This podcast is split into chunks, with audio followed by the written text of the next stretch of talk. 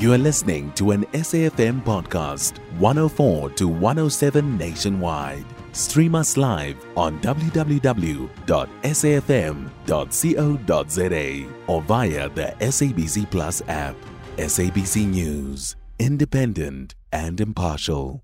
Pharmacists can now prescribe medication to patients with HIV and tuberculosis following a recent court judgment.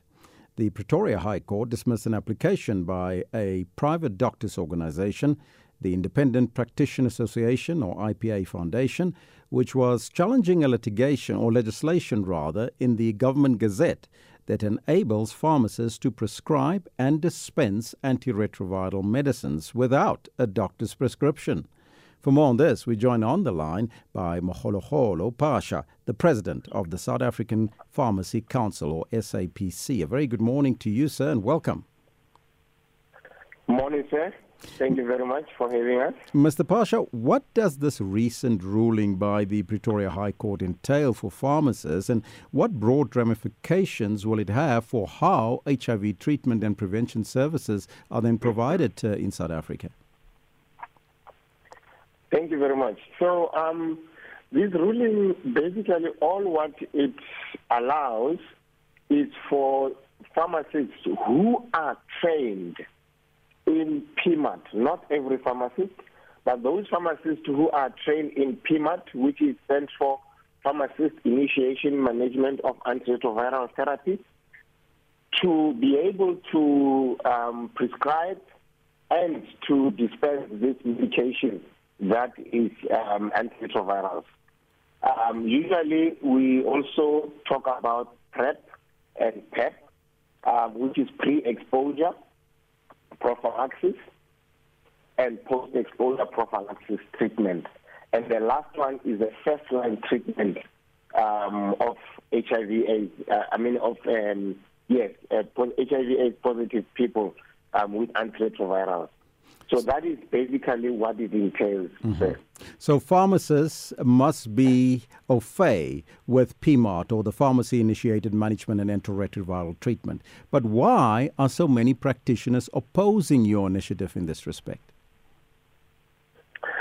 Um, that is a part that puzzles us because um, this um, opposition that we received from the doctors grouping, um, it's I think it is just not understanding that um, what we are responding to as a, as a as a as a regulator as pharmacy council, it is actually a a public health response.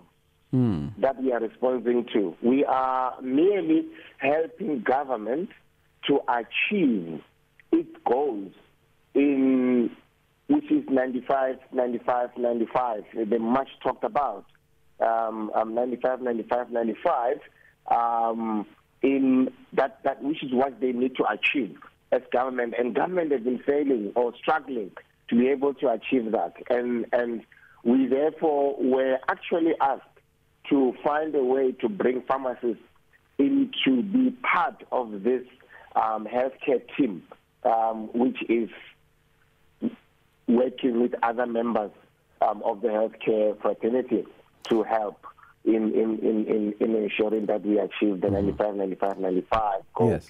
But, but what are your sentiments on the arguments brought by the Doctors Association, the IPA Foundation, questioning the competency of pharmacists, uh, basically stating that pharmacists do not have the required expertise to prescribe and dispense antiretroviral medicine?